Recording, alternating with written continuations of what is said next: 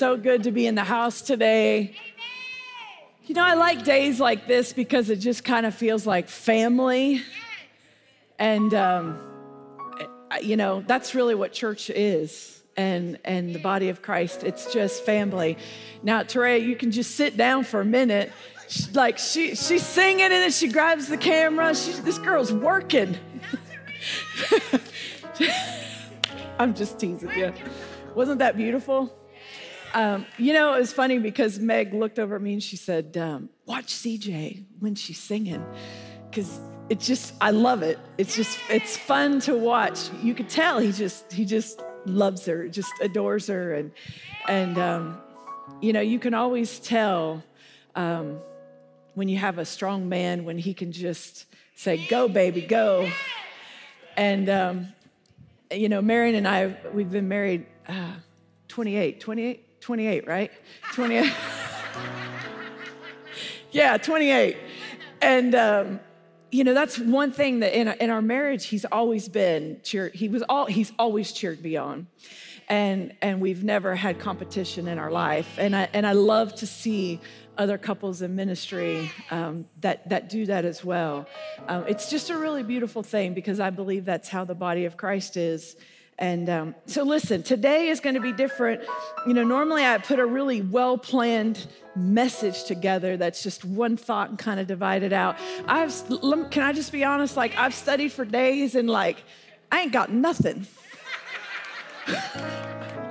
I mean, hours and hours sitting. I can't say I don't have anything because I do, but I just don't have like, you know, like a passage that I can just like, you know, just break out and exegesis and really, you know, divide. And, and, and we're in this series called Pillars, and I'm like, well, I got like 50 pillars that I could share. You know, I'm like, well, we don't have time for 50 pillars.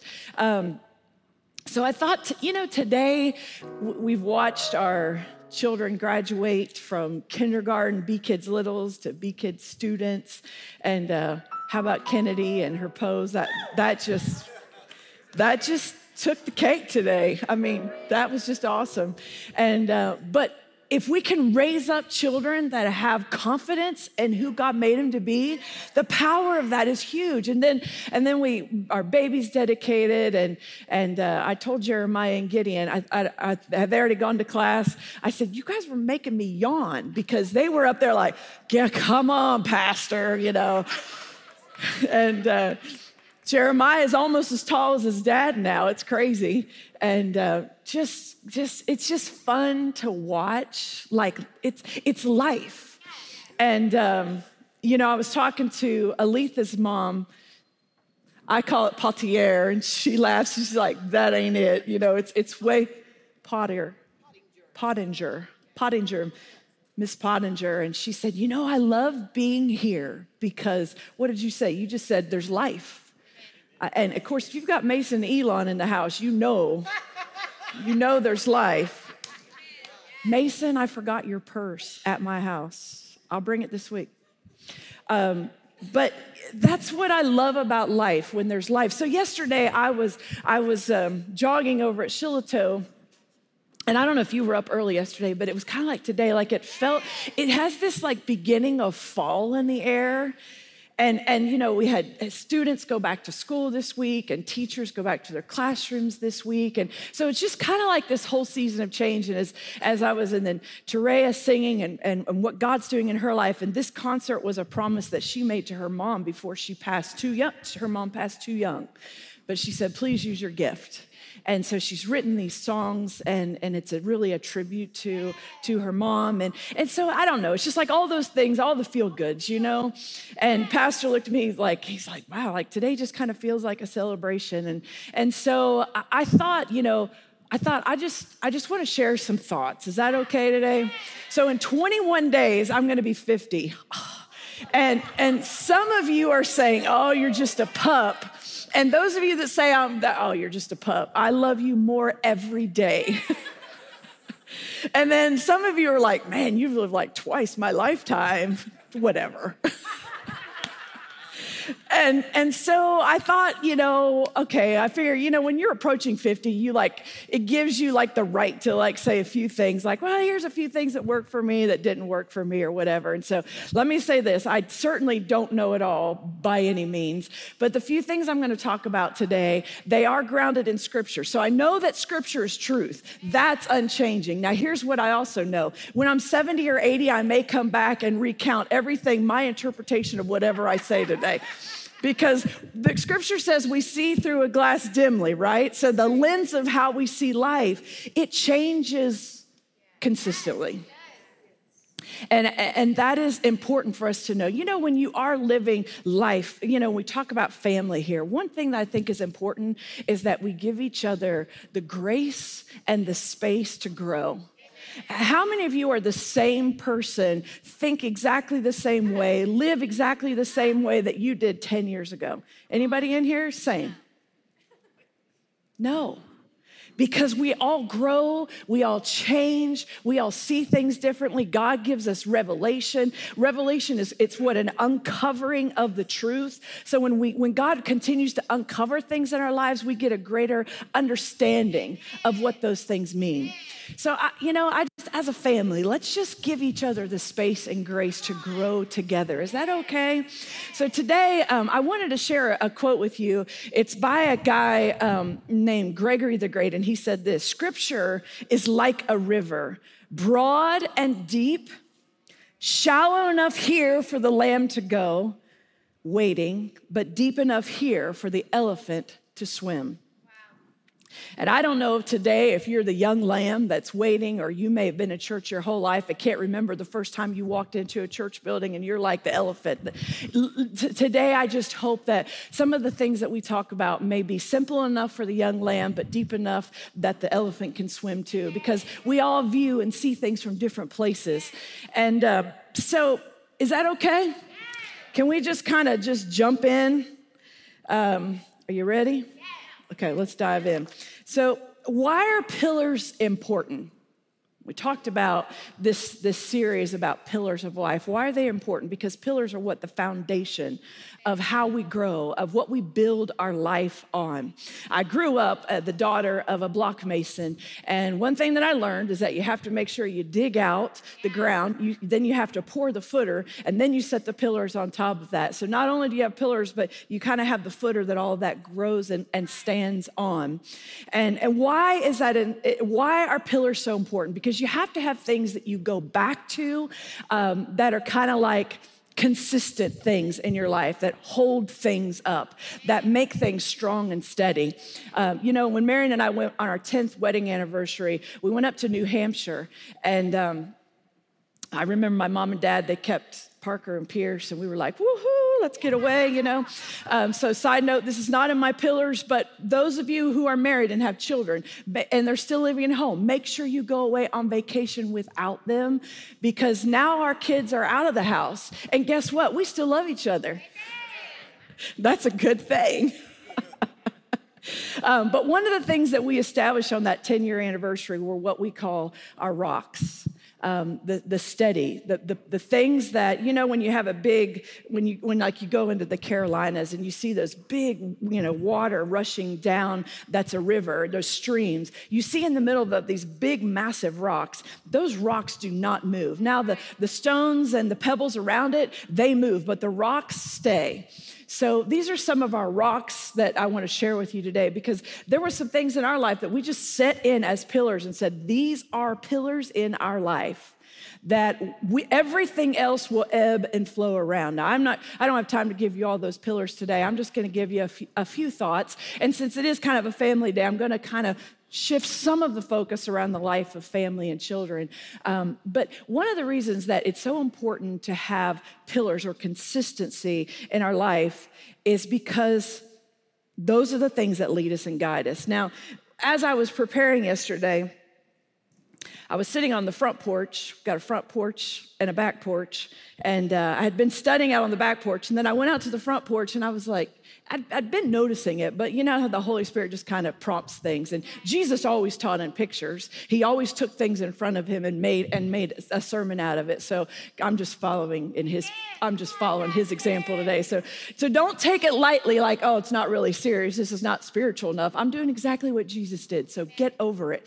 Okay, so this this flower here and this flower here they're, they're both come from, the, from our house. Um, they are the same flower. They were bought at the same nursery, King's Nursery, just right down the road. Put in the same bag of soil. The same bag of soil was put into both of these pots. What is the difference in these two flowers? One has flowers and one doesn't.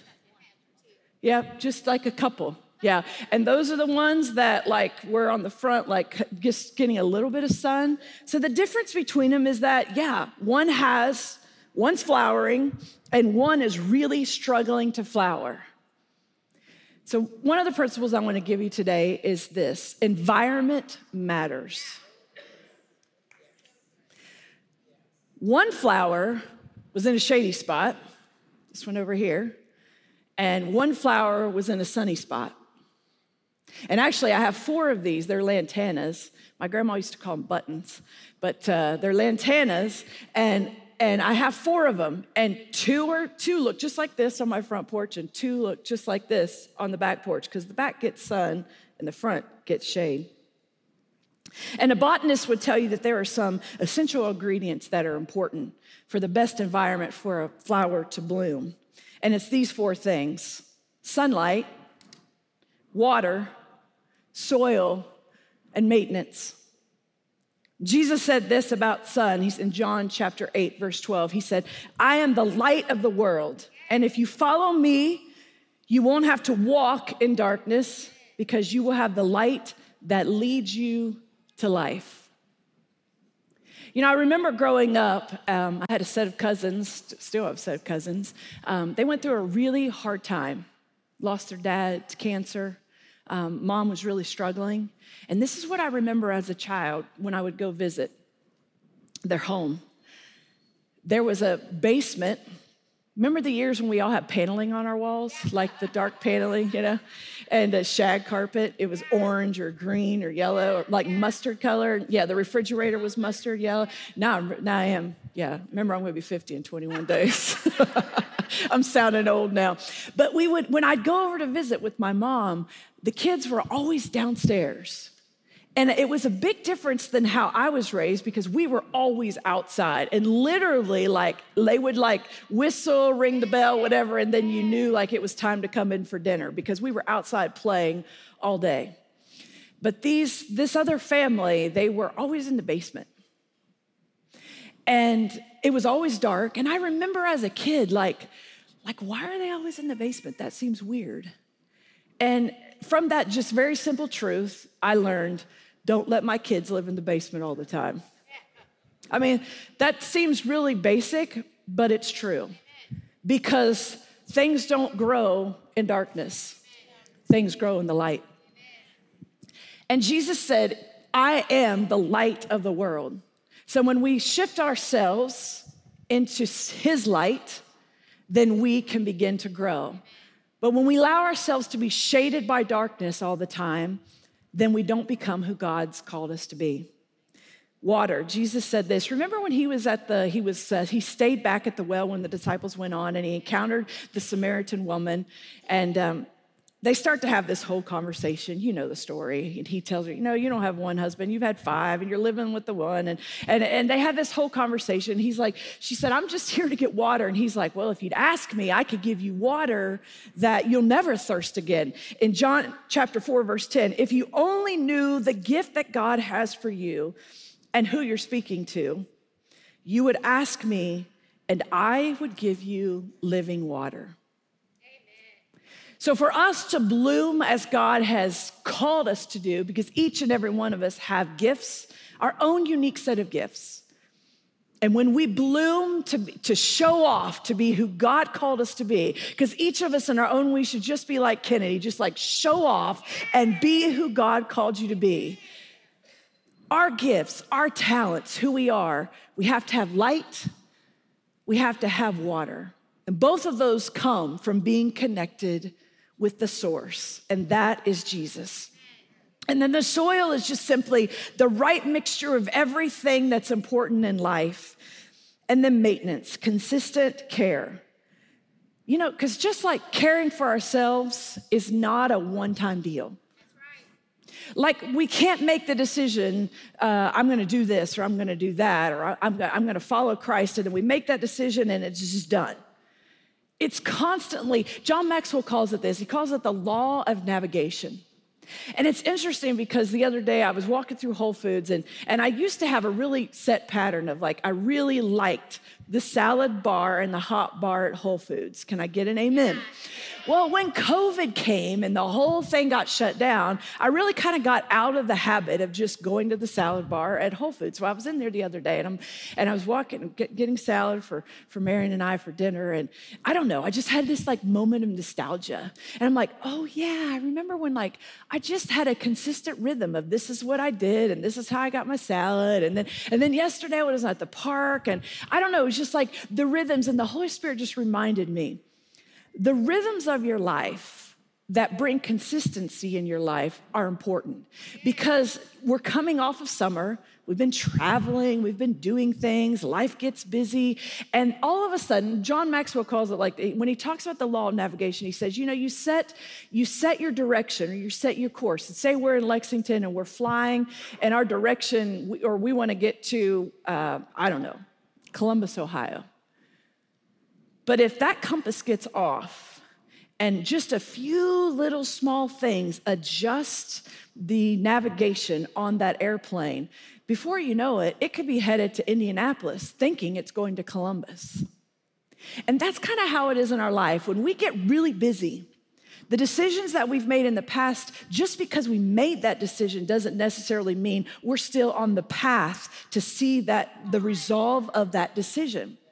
So I just want to encourage you, kind of as we're in this season of getting back to school and life starts to settle in, go back to the rhythms, the spaces of grace in your life that bring you strength, that bring you sunlight, that bring you moisture, that bring you the soil that you need, just that continual maintenance. Is that simple? Yeah. Simple, but not easy. But, but not easy. Yes, okay. So the environment you place yourself in, the environment you place your children in, it matters. It matters, it matters, it matters. Okay, number two, your words have the power to bless and to curse. Words matter. Yes, they do. The words you speak over your life the words you speak over the life of your children, the words you speak to others have great power. And especially the words you speak, especially the words number one, you speak to yourself. Pastor says it a lot. Sometimes we're, our worst critic, aren't we? Yeah. And when we don't speak life to ourselves, it's hard to speak life to others. So, first, speak life to yourself. And then understand the power as a parent that your words have great power over your children. James 3:10 says this, and so blessing and cursing come pouring out of the same mouth. Ah, I hate that. Don't, you know, like you could say one thing in one minute and then one thing, you know, five hours later or five minutes later. And you're like, how out of the same mouth can blessing and cursing go? But that's what James said happens. And I know we can all say an amen. We understand when like positive, negative, how is this happening? And then he goes on in James 1:10, he says, let every man be swift to hear, slow to speak and slow to wrath. Because when we're not slow to speak, when we're swift to speak, that's often when blessing and cursing come out of the same mouth. Now, it's interesting because as I was studying this out, I was thinking about you know who James is? James is the brother of who? Jesus. Okay. So we believe that James, the book of James, was actually the first book written in the New Testament. Now think about it. Uh, okay, so Marion and I have two sons. You have two sons. Jesus and James were brothers. Now, can you imagine if your brother or your sibling came to you? Josh, if your brother said, Hey, I just want you to know, man, like I'm the Messiah, like Savior of the world, dude, like you need to worship me, and you would be like, Whatever. I mean, that's James, like grew up in a home with Jesus, and, and it, it, think how hard that would be. Man, that would really stink. But James wrote these words. He called himself a servant of the Most High. This was, of course, after Jesus had died, was resurrected. He doesn't call himself, yeah, I'm the brother of Jesus. You need to just, you know, you need to just worship me. You need to celebrate me. He just says, I'm a servant of the Most High. Can you imagine what he felt like? He could have said so many things, but he just said, I'm a servant of the Most High. Now, Jesus had died. He had defeated death, hell, and the grave. I mean, he had everybody that had questioned who he was. Now they're like, whoa, yeah, okay. So I, this is really, this is really true. Like you died, you rose again. And it's, I love this passage of scripture. It's in 1 Corinthians chapter 15, verse 7. So when Jesus had died, he had defeated death, hell, and the grave. Who do you think was the first person he went to after he was resurrected? His brother. In 1 Corinthians chapter 5 verse 7, 7 15 verse 7 it says this. He was seen, now others had seen him, but this was his choice. He was seen by James and then all the apostles. I love that Jesus went to see his brother first. That shows like what an amazing camaraderie, what, what a feeling of family they must have grown up in. So, parents, I think that the message for us in this is parents cultivate an environment of celebration for all your children. Now, Marion and I, we were at the pool earlier this summer, and you know, I he he puts in his. We both put in our AirPods or our AirBuds or whatever. You know, we don't really talk. He puts on his music. I'll put on a book. He'll be like, "Are you listening to another book?" And I'm like, "Yeah," you know, and and and I'm like, "Are you listening to another country song?" And he's like, "Whatever." And and so, but we were sitting there and. Uh, I see him like getting agitated. Now remember, he's, you know, he's a challenger and I'm a peacemaker, and he's getting like and he starts like whispering under his breath. And he's like, she's an what, what is she doing? I don't think she, I don't think you were used the word idiot. I can't remember what you said, but you might have said she's stupid or something. I don't know, but he was getting very frustrated. And so I took my uh, pods out and I'm like, what are you, what's so, what are you doing? You know, he's like, nothing. I'm like, what? He's like, watch this family over here. And I'm like, watch his family. He's like, yeah, this, this woman, she's crazy. And I'm like, what? He's like, you just watch. Well, they had two sons, and, and one of them was could, probably on the dive team or something like that. And he's on the diving board. His mom and dad are standing, like right in front, you know, and this part they could stand in, the diving board's in the 12 foot section. And the little boy, I would say he's probably what, 10, 11, something like that. So he's diving, and then dad, you could tell that dad's like, yeah, yeah, good job, you know, and the, and the mom's like, nope, not good enough, and starts t- telling him all the things that he's doing wrong. Well, Marion used to dive when he was in his, in his younger years, and uh, he was a lifeguard too. That's how he got all the chicks. And so, so, so here's this mom and, and, and, and he's like, I know what a good dive is. That was a good dive. I mean, look at his hands, the position of his hands, how his toes were pointed. That for a, for a 10, 11 year old boy, this was good. But every the boy would do it, and then she would instead of just say instead of anything positive, she'd tell him everything he did wrong, get back up. And and finally, by I don't know, maybe four or five or six times. I mean, he's now he's like there's fumes coming out of his ears. And I actually thought, is he gonna go over and like say something to this woman? I'm like, oh, Jesus, no, no. There's times I have to remind him, you're a pastor in town. And, and so, um, so, sorry, babe. it's just family today, right? So, so the kid, so he does this over and over, and you can tell the dad's like, "Yeah, son, you got this." You know, she kept saying over. Finally, I think six, seven times later, she finally he does something that's good enough for her. She's like, "Well, that that's good," you know. And because uh, every time he come out, and she had actually gotten to a chair, he come he come out of the diet, and she sat her chair right by the, the ladder. And every time he'd get up, she'd be waiting to. Just, There's nothing worse than that. Bless, talk about blessing and cursing coming out of the same mouth. Like, whew, man, back it up, mom. And so he would go and do it again. And well then then they all got the family, the two sons, the mom and dad got in the pool, and they started playing this game of who could jump further out in the pool. Well, the one boy is like 10 or 11, and the other one's like probably six or seven. So he's considerably smaller. But the parents were like celebrating the boy, like they were setting the bar for the older brother. And the little brother couldn't reach it. So he was just getting so frustrated. Well, by this time, I mean, I'm like, honey, maybe we should just go home and grill out because we're, you know, we just need to sit down with these parents and have a serious lesson on competition and what you do to your children. But it, it really, it, it brings home the importance of blessing and cursing. It brings home the importance of the words that we speak.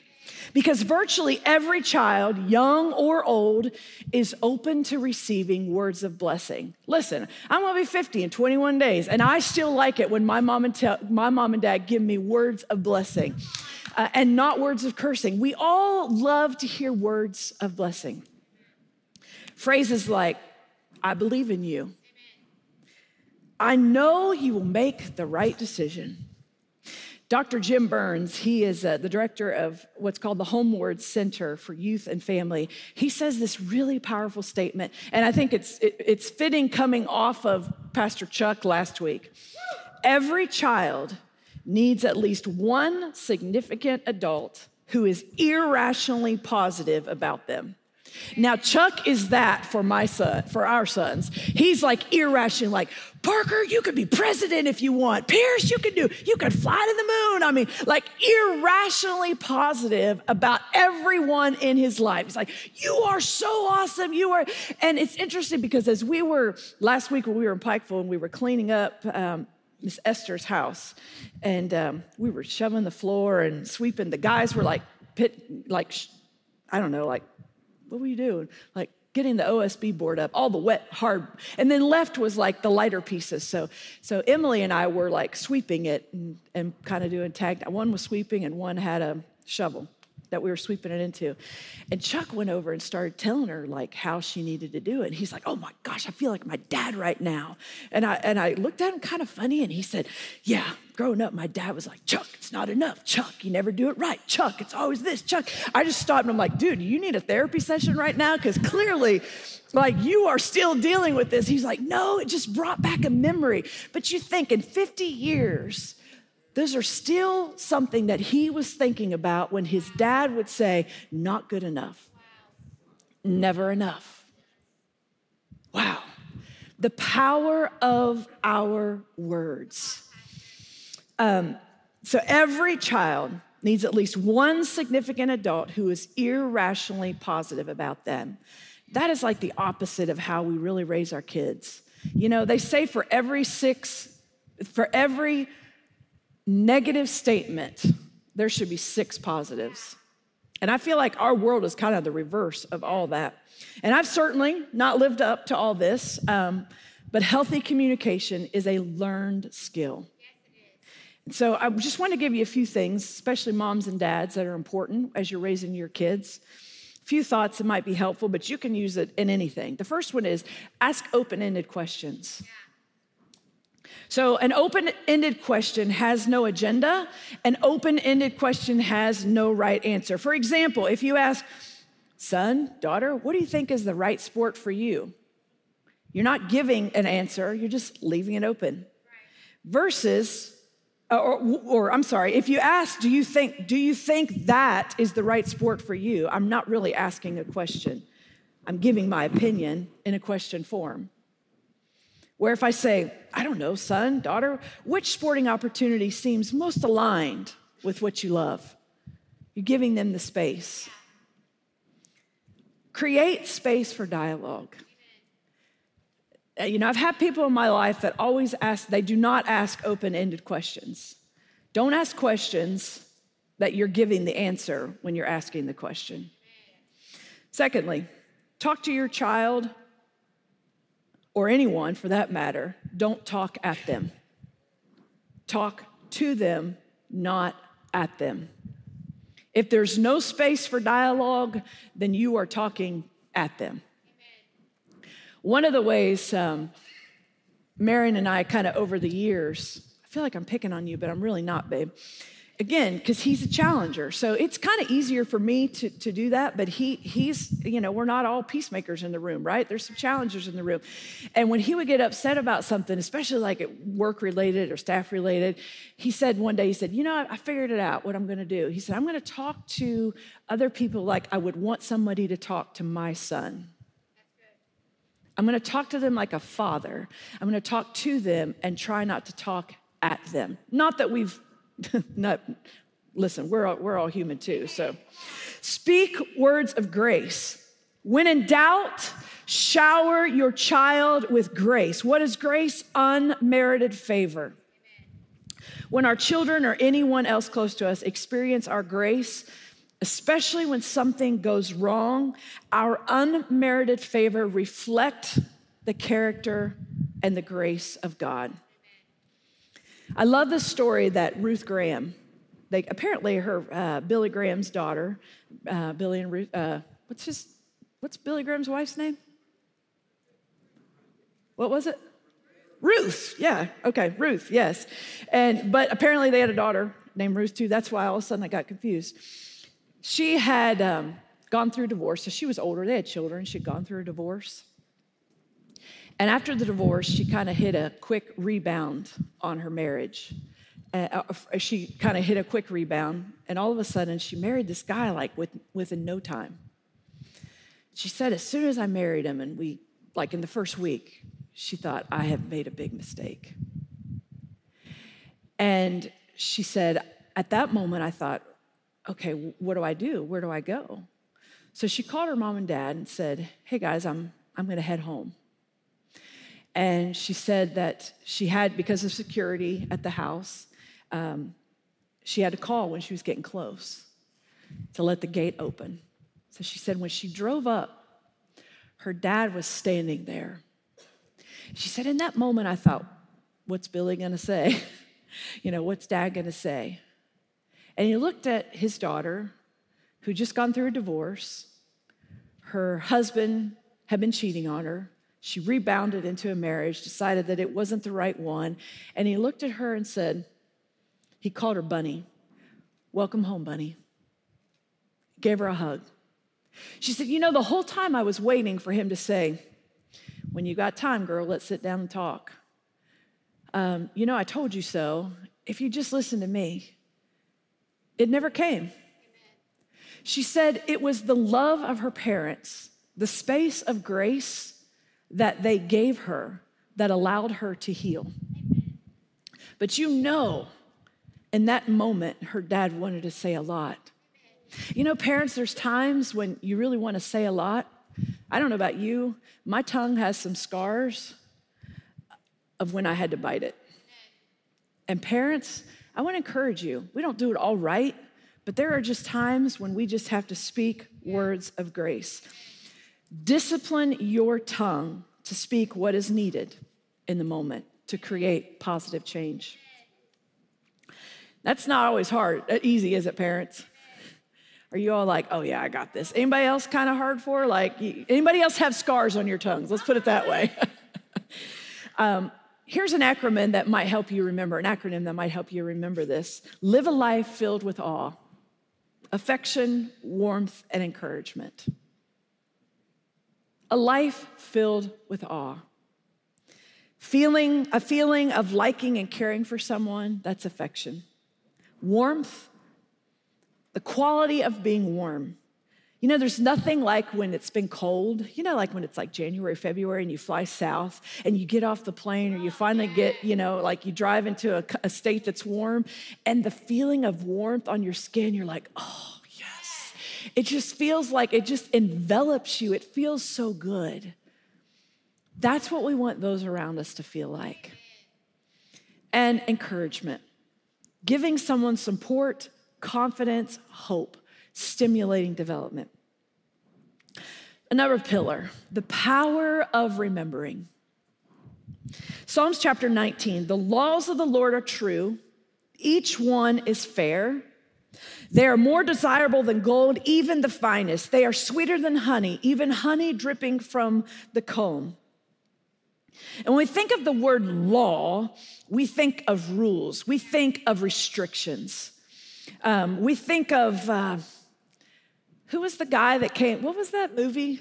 Now, okay, now I feel young. Who was the guy that came off like that was in the Ten Commandment movie? Charlton Heston. Yeah, see, I was even young when that came out. But when, when he came down off the mountain, he was like, you know, we, we have this like picture of like the rod, like it, everything's so, you know, but, but really, what the psalmist tells us here is that the laws of God are sweeter than the honeycomb. When I think about laws, we, instead of thinking about rules, instead of thinking about restrictions, I think of it this way think of them as guardrails. Because when you are going on a really curvy road, you want guardrails, right? Like when you're on a road and there's no guardrail, you're like, uh, you know, kind of stay away from that. I always wonder, like, why didn't they put one there? It seems kind of crazy. Like there's a cliff there.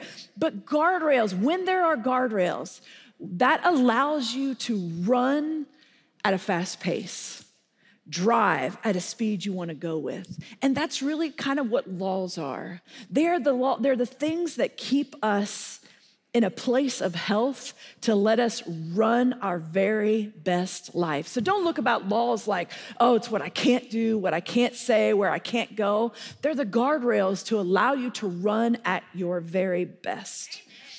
So in Psalms chapter 19, verse 4, the law of the Lord is perfect, refreshing the soul. The statutes of the Lord are trustworthy, making wise the simple. The precepts of the Lord are right, giving joy to the heart. The commandments of the Lord are radiant, giving light to the eyes. The fear of the Lord is pure, enduring forever. The decrees of the Lord are firm, and all of them are righteous, and they are more precious than gold. They are more pure they are more than they are more than pure gold they are sweeter than honey than honey on the honeycomb but them your servant is warned, in keeping them there is great reward. There's great reward when we allow the laws of God to rule our life. There's great reward when we set guardrails on our road and on our path that allow us to keep running. The law of the Lord is perfect, it revives the soul. It's not something harsh, it's not something burdensome. In scripture, the Lord often repeats many times the words remember or think about it, Selah, remember. We see that all throughout scripture. And there's a, there's a Hebrew word called zakar. And God reads, repeats this word, remember. He repeats it so that we'll get it. How many times as a child did you feel like your mom like had to call your name not once but twice, not twice but 3 times. And then they added the middle name and then they added the last name just to get your attention. And this is kind of what God does. He just keeps saying it over and over go, remember. Selah, remember, remember. So when, when we hear something that's repeated over and over again, it's just simply to get our attention. And this word zakar means remember or looking back at God's faithful record in their life. Looking back, but in this Hebrew uh, interpretation, it was looking back. You know, have you ever gone and you started looking at old pictures? or old letters. You found like an old box, and something inside of you is like, you probably shouldn't go there. But instead, you go there.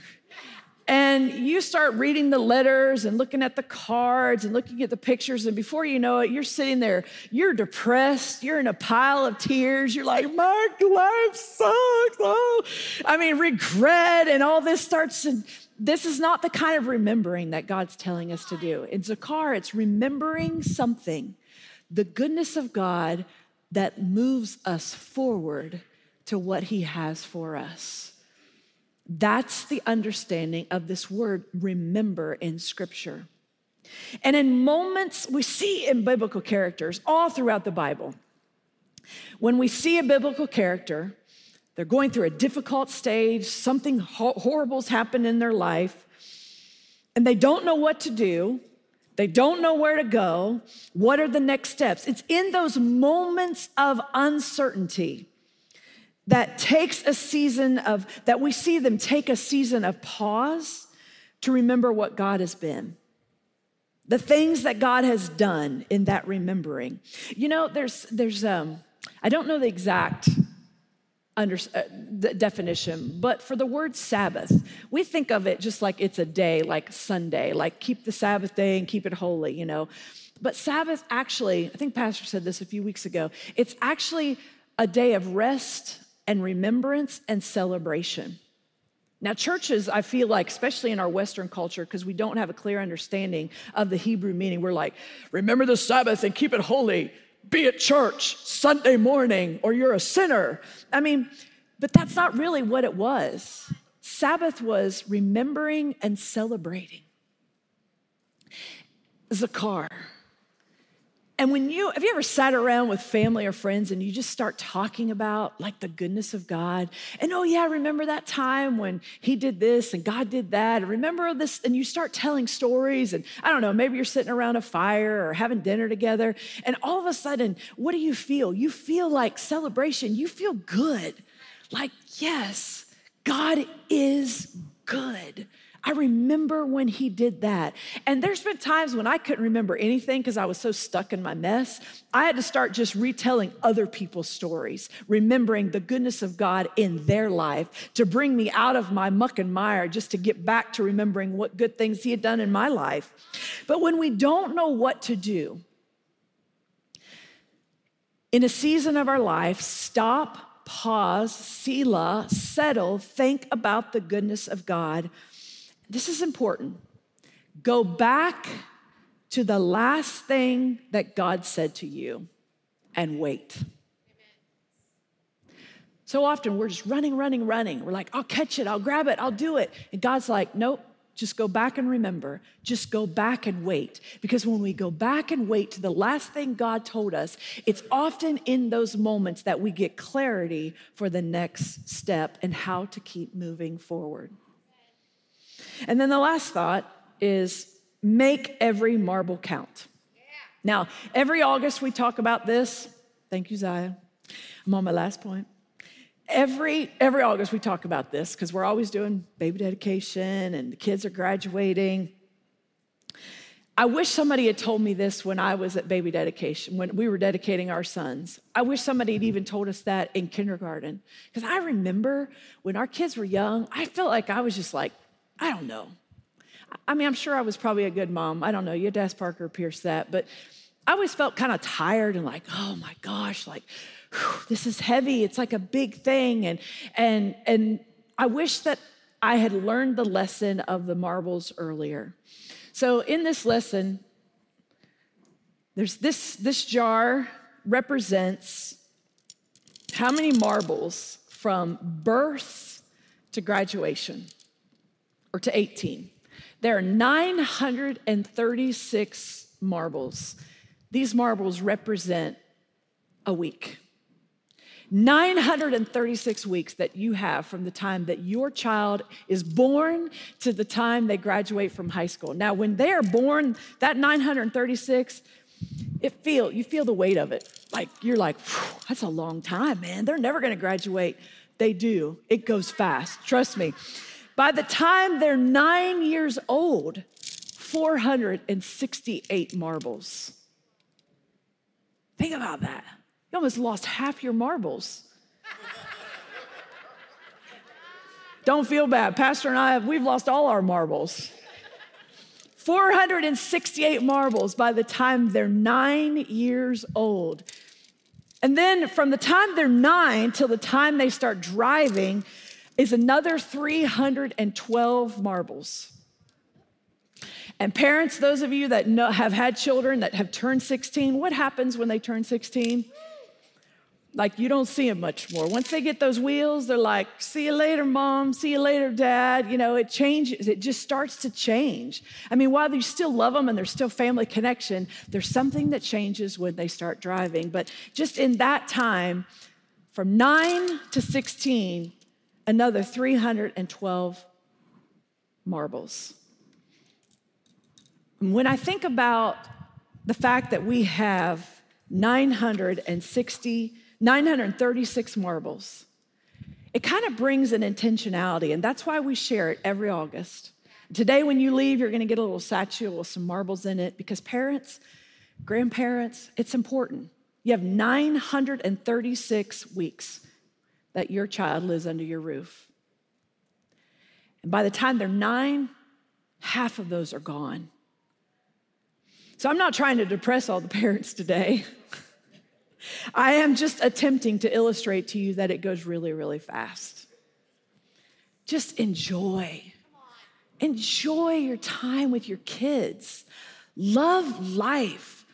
Sit around the table and tell stories and do fire pits and make marshmallows and just enjoy life. Yes, there's structure and yes, there's boundaries and yes, there's all that.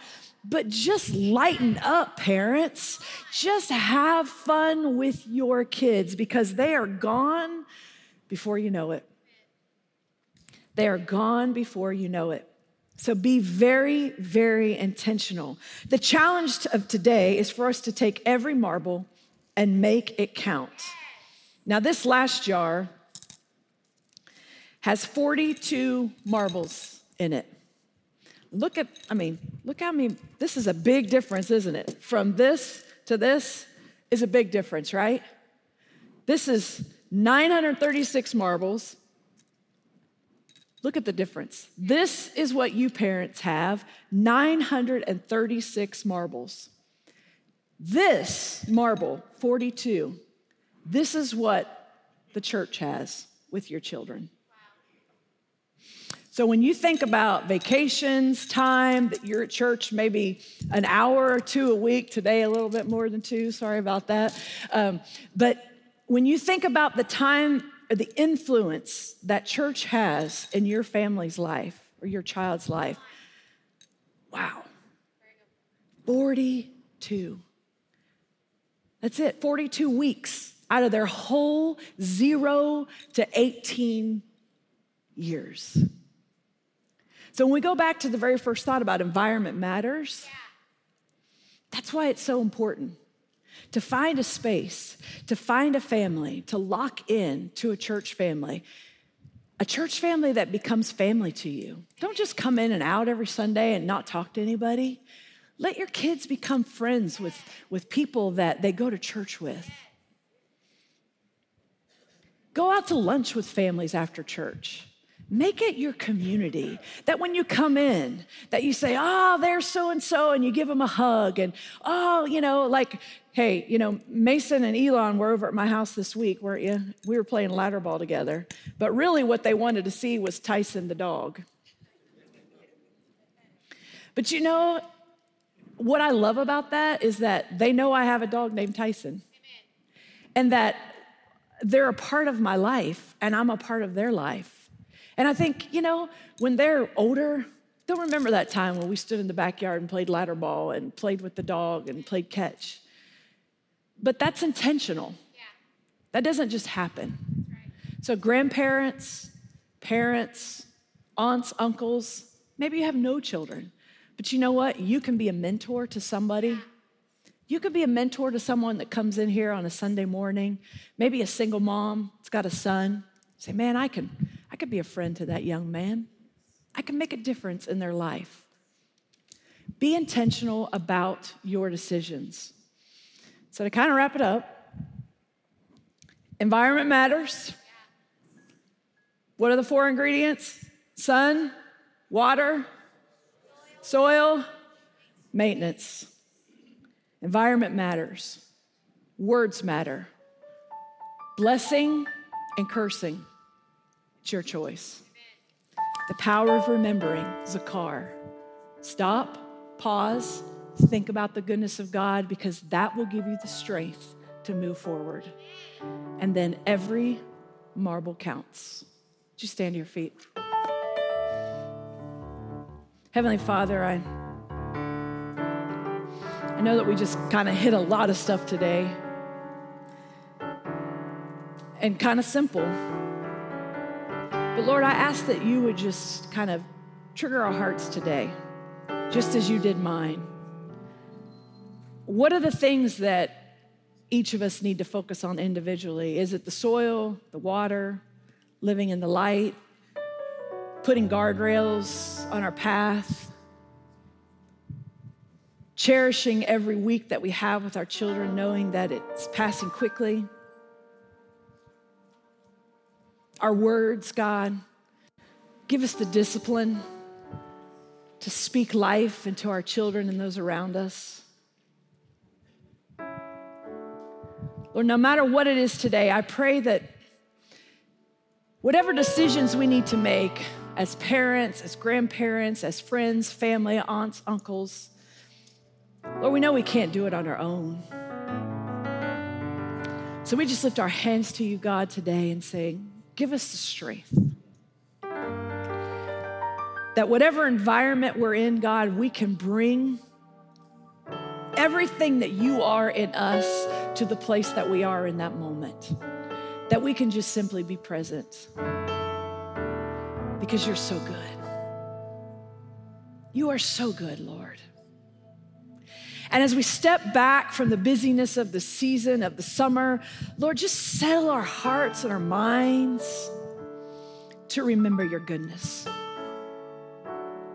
Your goodness and mercy follow us. Lord, that you're our Savior that you brought us life, God.